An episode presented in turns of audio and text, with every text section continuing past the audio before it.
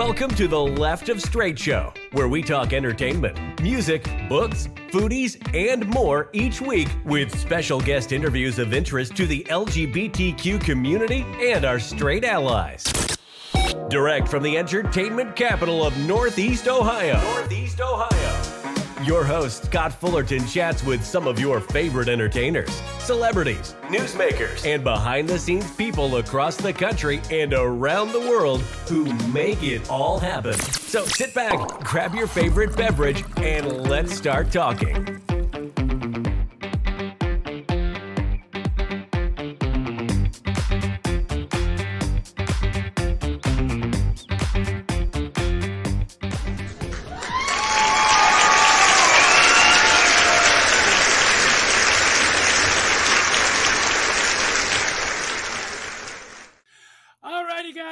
Welcome back to the Left of Straight podcast. As always, I'm your host, Scott Fullerton. It's time for another great interview.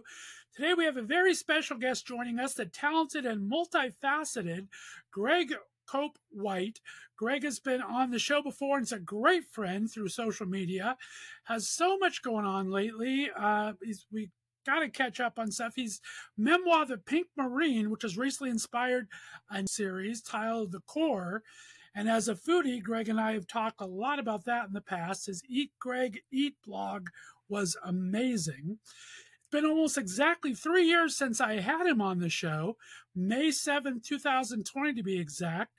Everything is old is new again. You were getting ready to see your partner in Montreal, which I think you're taking a trip very soon here.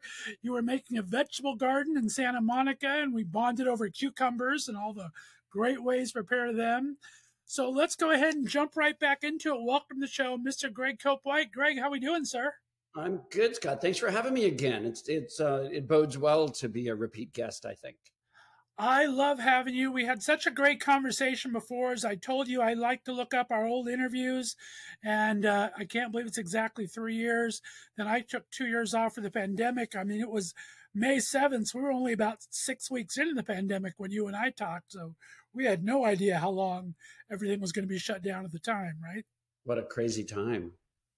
It was wild. Well, I, I want to catch up. I mean, um, I'm going to go ahead and link your previous interview before so you don't have to talk too much about it. But you had a crazy, I mean, mom had you moving all over the place. I think it was like 13, 11 places in 13 years. Talk about growing up. What kind of a kid were you again? And how do you think that shaped you to who you are today? Well, that's a good. That's a lot of questions. That's a good. Um, a good start. I was. You're right. I went to 13 schools in 11 years. We moved mm-hmm. around so much. I'm talking to her from New Orleans right now, where I lived for several years, and now I come back every year for Mardi Gras. And as you know, I'm back for another reason. And the um, uh, it it's hard always being the new kid. There's no question. It's you always have a learning curve. You have to figure out every new school and every new organization and just the vibe everywhere and that's hard when you're in you know third grade and fourth grade and fifth grade. I was pretty good at it by the time i got to 10th grade where i went to three schools in a little in uh, one year. So wow. That was my record. That's crazy. I, I've considered myself a vagabond after I turned 18, but I had a pretty steady life before that. I've lived in five different states now and all over the place, but uh, I, I had pretty easy growing up, I guess do you still have friends from your childhood that you're in touch with now and you have a i do. I have a few left. I grew up in west covina california which you've driven through i'm sure many times living out in southern california there. So i grew up there and then i lived in huntington beach and monterey and then oregon and new york and here in ohio where i say i've been banished for the past 20 years or so. But yeah you got to keep in touch with friends i mean and we're going to get into it later but your best friend is uh, still your best friend. You're pretty good about that since when you finally got that core group of people, right? Yeah, I'm really lucky because back then, you know, we we met in the in the ninth grade and only went to school that that one year because I moved away after that, and there was no social media. As a matter of fact, when you when you moved, you didn't even always get a a new forwarding phone number, so it was really tough to keep in touch with people back then, back in the olden days. So I'm very lucky to still have that one one best friend. We uh, both live in California now. We, as you know, enlisted in the um, Marine Corps together, and uh, we are as we are closer than ever after. I think this this will be our 50th year. That's amazing. We're going to show some pictures um, throughout the, the broadcast here of you and your friend and kind of being on set that we're going to talk about in a bit. Because we have this fantastic we last time you were here we talked about your book. I mean this book has been seven plus years in the making right? Um, going on going on a while and now it's uh, you talked about back then it's going to be a movie or series or something like that. So it's got to be kind of nice full circle moment right? It is. We've been working on this for a long time. You know, we we I have a great team. Uh, the book was optioned early on, and and by Rachel Davidson, and she she never gave up. We shopped it around uh, lightly, and uh, then Norman Lear jumped on board, and because he is who he is, that that definitely got us in the rooms that we needed to be in. Um, he's been a fantastic friend and a mentor all these years. He was my first uh, my first TV writing gig was with Norman. So it's good to still be working for him after 30 years. I bet. And I told you off air that I thought I was talking to Norman Lear with the, the glasses and the hat there. Well, I, I, I should let you know that I, I have shaved my head, which is a huge uh, sacrifice for me uh, because you normally see me with a lot of hair. Right. So I, uh, we're we're here in New Orleans shooting the the TV version of my book, the adaptation, and in solidarity with the cast, I shaved my head. So I am back to boot camp once again. That is amazing. I love that. We're going to go all into the book and the series again in a second, but I want to start with we bonded over foodies back in the day. And the thing that um, was I mean, you had your great food blog, Greggy Greg, and of course, you work with the Food Network on projects.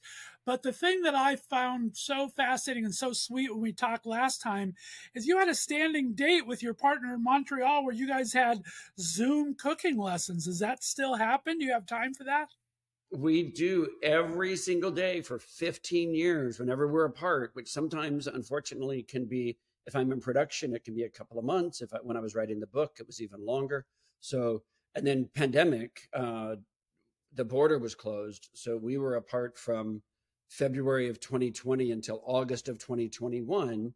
And just in order to, to, well, because we, we love each other and want to spend as much time as we can every day when my workday ends, which I try to end it as quickly as possible.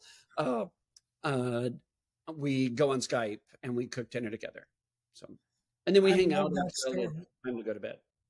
That's amazing. I absolutely love that. And you are in New Orleans, a food town right now. Are you going crazy with that? Do you kind of, having lived there, are you taking the cast around or your producers and stuff to some of your favorite haunts? Or what were you really looking forward to spending some time there? You know, I have been taking them around to a lot of places, but there's also so many new places. After Katrina, you know, the the almost half the population went away. So the people that have come back are people that really want to be here. And the the one thing that New Orleans has always had is this sense of community. I think that's probably why I returned to it. You know, Dale and I, my best friend, we come back every year for Mardi Gras uh, for the Bacchus krewe and Bacchus Parade. So we come back and we all we have a limited time, so we have a few restaurants that we have to hit just that are precious to our soul.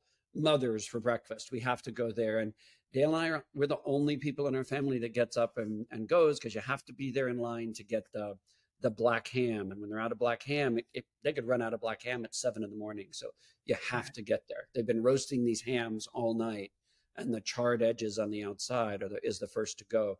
So you want to get there and get their fluffy biscuits and that black ham, and and you want to do it before there's a line. It's a lot. If you if people know uh, Pink's hot dogs in L.A with the famously long line. It's that same situation. So you get there at seven, seven thirty in the morning, and you try to get in there early. That place we always have to go to Commander's Palace. It just it means a lot. Means a lot because as a kid, that was someplace that I never thought I'd be able to go. I didn't have that kind of. I was a little kid, but I dreamed of going there. Mark Twain ate there, and you know, I just so that was a really romanticized place in my head. So as adults, we were able to go back and we go back every year. I've been back this trip and uh, we were just here in a month ago for Mardi Gras. So we were there and, you know, that sort of a thing. And yes, you are in the quarter. You will eat beignets.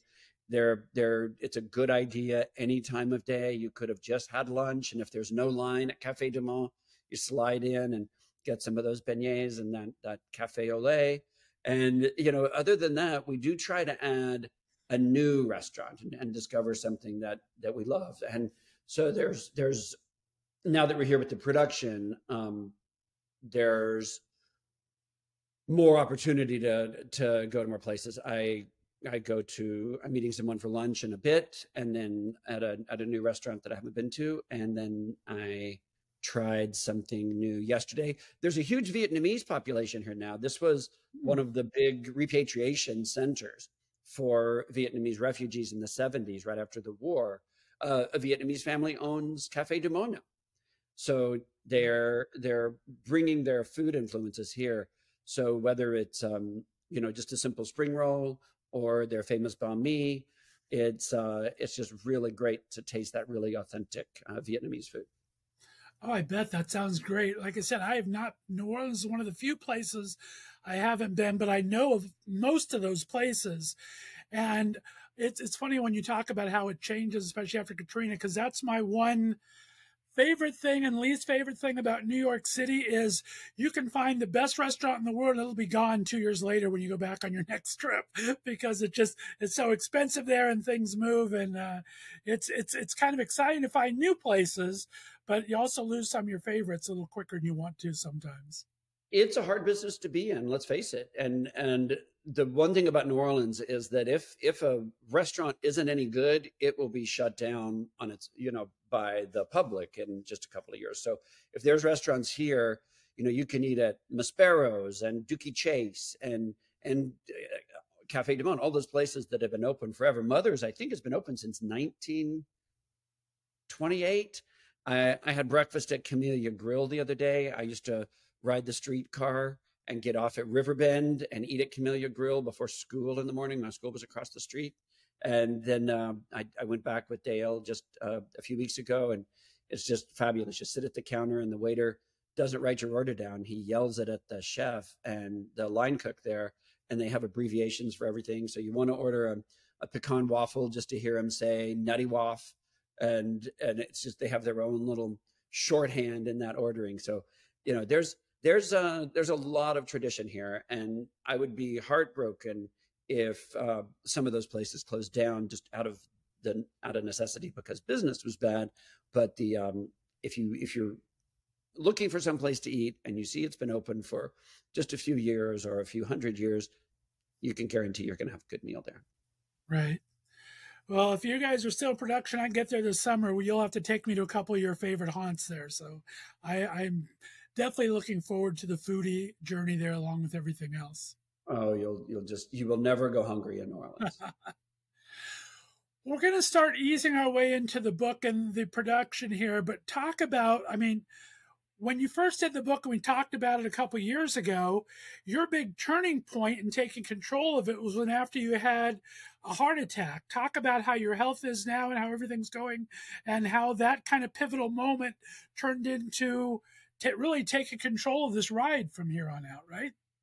Yeah, you know, I, I had been a, a screenwriter and a television writer for years, uh, decades before I wrote my book, and I, I uh, had an unpleasant publishing experience. I didn't like my publisher. The publisher was was uh, turned out to be a really bad guy, and I didn't know that. My agent didn't know it. Uh, a few people, a few other authors knew it, and I didn't hear um, from them until a little bit later. We didn't know each other, but uh, well-known authors that had gone with this publisher. So I, I did have to make that decision. I I treated it like any Marine mission, and I canceled that contract. It wasn't easy. I did have a heart attack. Uh, that that did. Um, for lack of a better phrase, make canceling that publishing contract a little simpler. but uh, uh, I'm fine. My health is wonderful. I just out of out of an abundance of caution, I, I have a stress test every year, and um, I'm in you know close touch with wonderful physicians that that that provide great care, and I am uh, I am here for today at least. I love it. I just got diagnosed with AFib about six weeks ago, and so I, I if it doesn't correct itself, I have to go get that shock to get it back. But uh, I've been pretty lucky so far, as far as health goes. Well, yeah, if you have to cardiovert that that shock to get it back in, you know, you can, but you can also have an ablation. I, I developed AFib and had an ablation. It's a really simple procedure. You're you're mm-hmm. pretty conscious, and they go in and just uh, uh, neutralize those electrical areas that are causing us to go out of rhythm. Um, it's obnoxious that AFib, you know. So yes, I uh, I nipped that one in the bud too. Thank there you, Eric go. Bush, Dr. Bush in LA. Very nice. Very cool. All right, well, let's start getting into it. I want to start with the book first. Again, like I said, you can read a lot about it. I don't know if you down below or listen to a lot about it. But um, we talk about this book being your journey, but I remember you saying at the time this was really a love letter to your fellow Marines, and it was about a lot of experience and not just yours, right? Yeah, you know, you're you're in this um, in this environment for 13 weeks with the same people. You don't interact with a lot of other people. So the relationships that you're building, um, which I talk about in the book, the not just the best friend that I went in with, but the the the drill instructor that changed my life. You know, I never thought that I would be um, looking for the meaning of my life or the the my real my place in the world in the U.S. military, but I did, and as you know from from how I even got in. It is a funny story. It's it's um, we we go into that in the show as well. So it's an opportunity that I never thought was going to be available. I never thought that was an avenue, but wow, did it change my life. Fantastic. And as you said, Norm Lear's been in your life forever. He actually wrote the foreword to this book, and now he's executive producing this series. Um, talk about the tone that you guys talked about because it does have some very funny moments. It has some very uh, heartfelt moments in it. What kind of tone are you bringing into the series overall? How would you describe the series? We're being really honest. We're we're we're giving the world an accurate depiction of boot camp, which is probably the the number one comment I have in my book reviews. The number one in common comment is the the frank and honest portrayal of boot camp. I I am sure that any of my fellow Marines have the same visceral memories that I do. The ability to to call up your first day, your second day, your third day, every single day, every minute. It's an intense melting pot of every walk of life person uh, everybody. You know, you get in there and they tell you there's no more black, white, brown, yellow. Everybody's green. You're either light green, dark green, or in the between green. myself. So it's it's a it's an opportunity for everyone. There's there if you can physically pass and mentally pass, then you are on the same equal footing as everyone but everyone comes in for a different reason. And that's what I discovered in the book. I knew why I came in and I knew the burden that I carried, the secret of being gay in the military, that at the time that was illegal. I was aware of that, but I also became aware of my fellow recruits and, and what they were going through. And, you know, we bonded and it, it's, um, it's a, an amazing thing when you uh, I don't know if you've had the chance to do it, but I wish everyone in the world could experience camaraderie. And it is a it is a true thing. I didn't play team sports growing up, uh, not because I couldn't. I don't. I don't have any talent in that. but uh, but I I really loved that spirit of camaraderie when you're marching and all 70 boots are hitting the ground at the same time. You don't just hear it on the ground; you feel it in your chest. I remember my younger brother, middle brother, um, was he had a lot of issues as we all did growing up and he went into the devil pups for a eight week thing over the summer and it made a remarkable difference in his whole attitude and outlook. I mean just for that short a time um, it really gives you perspective right? It does and you don't have to i didn't have to ascribe to every single principle that they're but they're teaching but to to serve my country and to become aware of of the importance of serving my country that i am forever grateful for the marine corps for that. I don't know that my patriotism ever would have been awoken if i hadn't have served. I mean i, I have always been a, a, a loyal citizen but it's it just means more to to understand what you're doing and, and the sacrifice that we're all making for our country. It's it's a uh, it's good to have something bigger than ourselves. Right and you came out to Dale, your best friend, when you were 13. And so you guys have gone into this together. What is something you might have learned about him you didn't know when you first got there? And what is something he might have learned about you that he didn't know when you guys got there?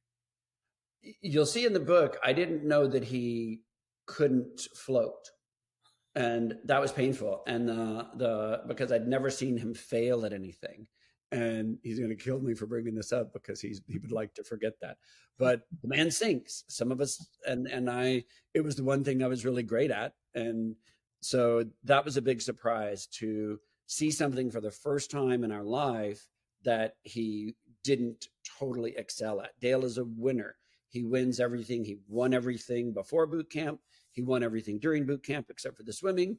And he's won everything later. Um, he is uh, just just the finest person I know next to my boyfriend and Norman. And what? Yeah, I know a few good people. What did he maybe learn about you that he didn't expect through the experience of boot camp or start, starting out in the service? That I don't give up. He was shocked after we'd be running or marching or doing just the most heinous thing, and he would just get the biggest kick out of looking over and seeing me doing this stuff, you know. That's amazing. And talk about, um, I want to start getting into the series. The series is just blown up everywhere. I remember when you did the book, you're, you between your partner and your marketing skills, you guys had Betty White and you had Armin Shimerman and all these people help promote your book. Talk about the experience between having to promote a project early on and the love and support you're feeling now. I'm sure all my fellow authors that might be listening, you know, you you are a one man band. Uh, it's really hard to get traction on a book, and you know, I'm I was an old writer with a new book. I I again, I just had I just had uh, television shows and movies to my name before that, which I'm thrilled to have that career. My goodness, it's it's uh, I'm I've worked my ass off. I literally I can't stand up because I have no ass. The ass is just and I I I am known for being tireless. I I I didn't even let a heart attack stop me. I am going to go through and I and as other authors will attest and you've probably spoken to them, we are a one man band and it takes a lot of uh, self promotion and that gets really tiring. My my friends get tired of it, my followers get tired of it it's it's it's it's hard. However, we I did believe in my story. I believed in my story from the beginning. I I the reactions that I'd gotten for years before I wrote the book, just from sharing the stories with people. I mean, I've been dining out on some of these stories for years.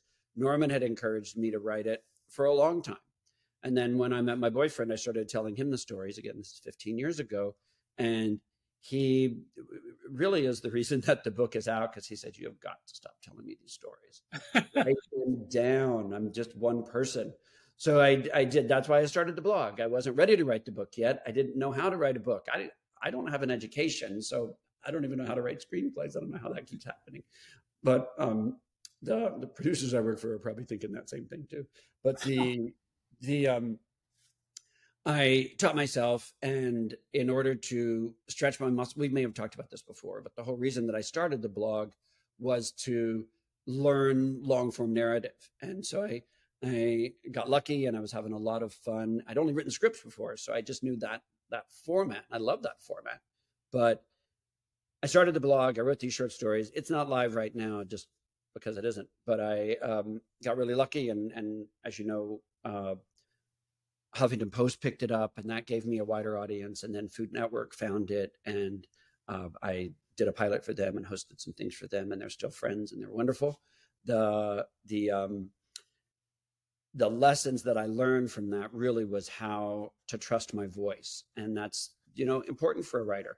I'd been writing again, for television shows and movies, as a staff writer, you're writing other people's voices and you're matching that. So it was really fun to just close myself off for about a year and write this book and tell these stories in my most authentic voice. You know, the Marine Corps gave me a lot. They gave me the comfort to come out as a gay man while I was in service. It was illegal. So I had to lock it up when I was on the base. And then off base, I was just a unicorn.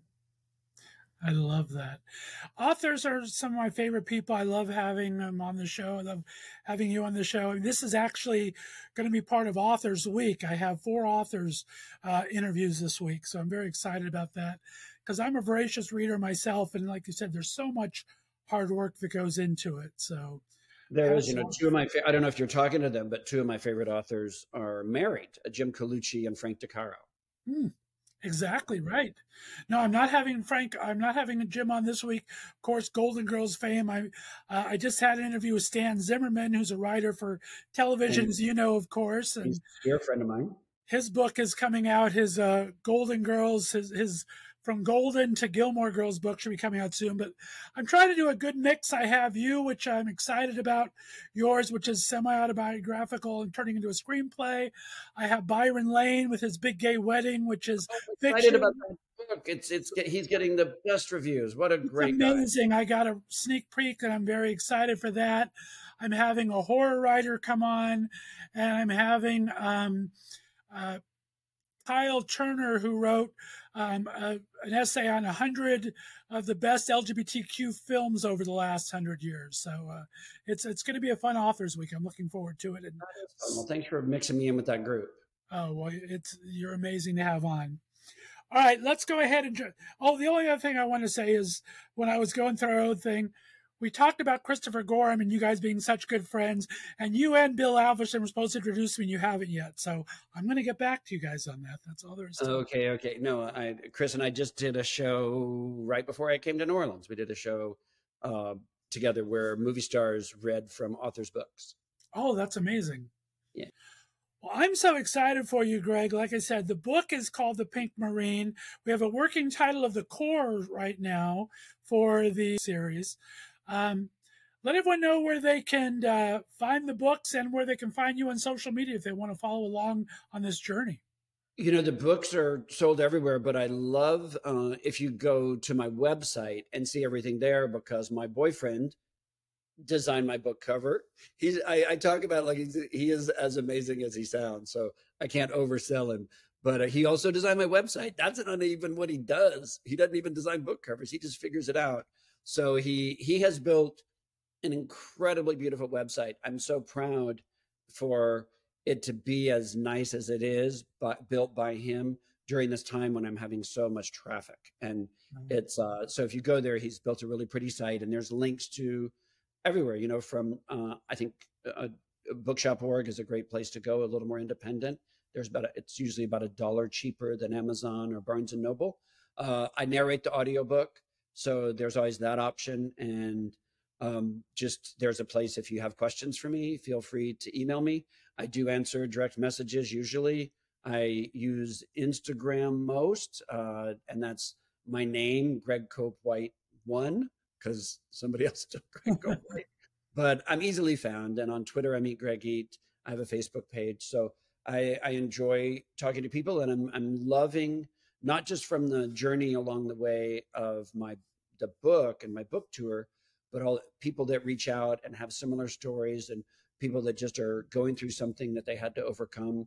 I love that um, that we all get to share those stories with each other. Well, I'm so excited for you. Continued success on this project. I hope that it goes many years, but I hope you have time to squeeze in a Christmas movie because you know I love a good Christmas movie. So that can yeah, be down the line those are those are really fun to do. I've done a bunch of them, but I I uh, I do yeah. I could always do another one of those. You never know. I'm just uh, I, I, I hope to never stop working. Norman is a hundred, and he is our executive producer. If I can have a tenth of his career, I will be more than happy.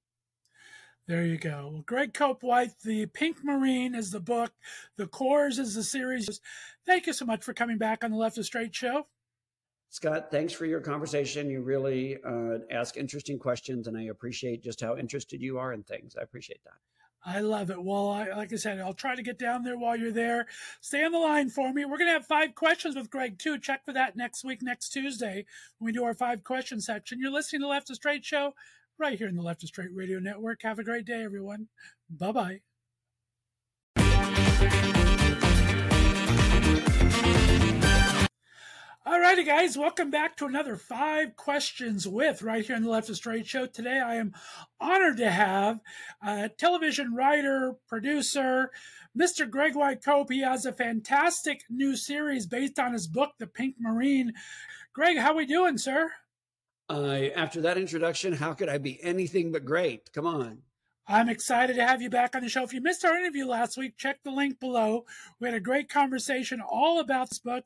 We got to talk about our love of foodies a bit, but we're going to play little five questions. Are you ready, my friend? Hit me. All right. Question number one As a foodie, what's the most unusual or unexpected meal you've ever had, and where did you try it at? I the story's in the book. I was 15 and my best friend Dale and I were at his grandmother's farm and we thought we would try hunting. So we took a walk in her woods nearby the house and got got um, uh, lucky, I suppose is the word, and we bagged a squirrel. What we didn't know when we got back to the house with our little furry trophy was th- to learn from his grandmother that on that farm they eat what they kill. So for dinner that night, I ate a fully dressed fried squirrel. That is unique. You win the prize on that. That's a little too uh, Beverly Hillbillies for me, but it probably was delicious. I'll let you go. All right. Uh, question number two. Uh, Norman Lear has become such a great friend to you over the years. He wrote the foreword to the book, The Pink Marine. He's an executive producer on this new series. If you had a chance to have lunch with three of Norman Lear's characters and things he's created, who'd you like to have lunch with? Mary Hartman, Maude,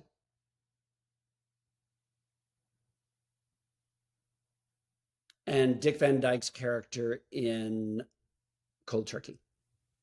I like it. Nice. Very, very cool. Okay. Um, this book, The Pink Marine, is based on your stint as a Marine. You spent six years there, learned so much. As a Marine, what are the three best habits you think you picked up there, and how do they still go into your daily life? I don't need an alarm clock to wake up because once you've had drill instructors bang you awake on a daily basis with garbage can lids, you're good. I a Marine's idea of late is five minutes early. Mm-hmm. so I am notoriously punctual. And there is nothing I won't attempt. I love that. Very, very cool. Okay, question number four, sir. What is your go to karaoke song, or what would it be if you don't happen to go right now, and why?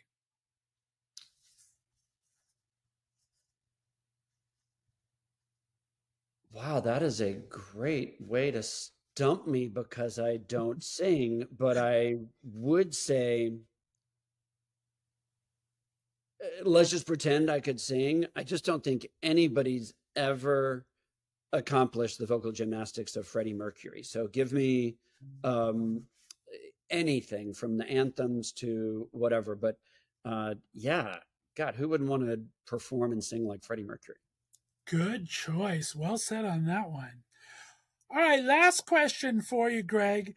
If you could travel back in time to any historical event, what would you choose to witness firsthand and why?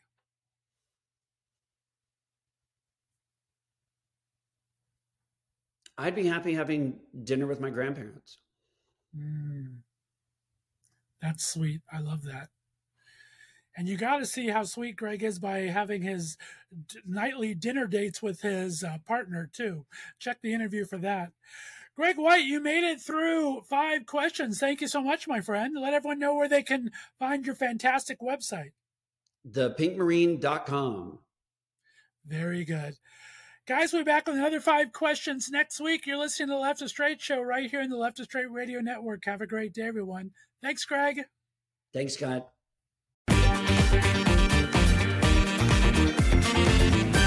Thanks for listening to The Left of Straight Show. Be sure to subscribe on your favorite podcast distributor and please give us a five star rating so more listeners can find us. You can follow us on social media and be sure to check out our website, www.leftofstraightradio.com, for contests and other news and information. See you next week.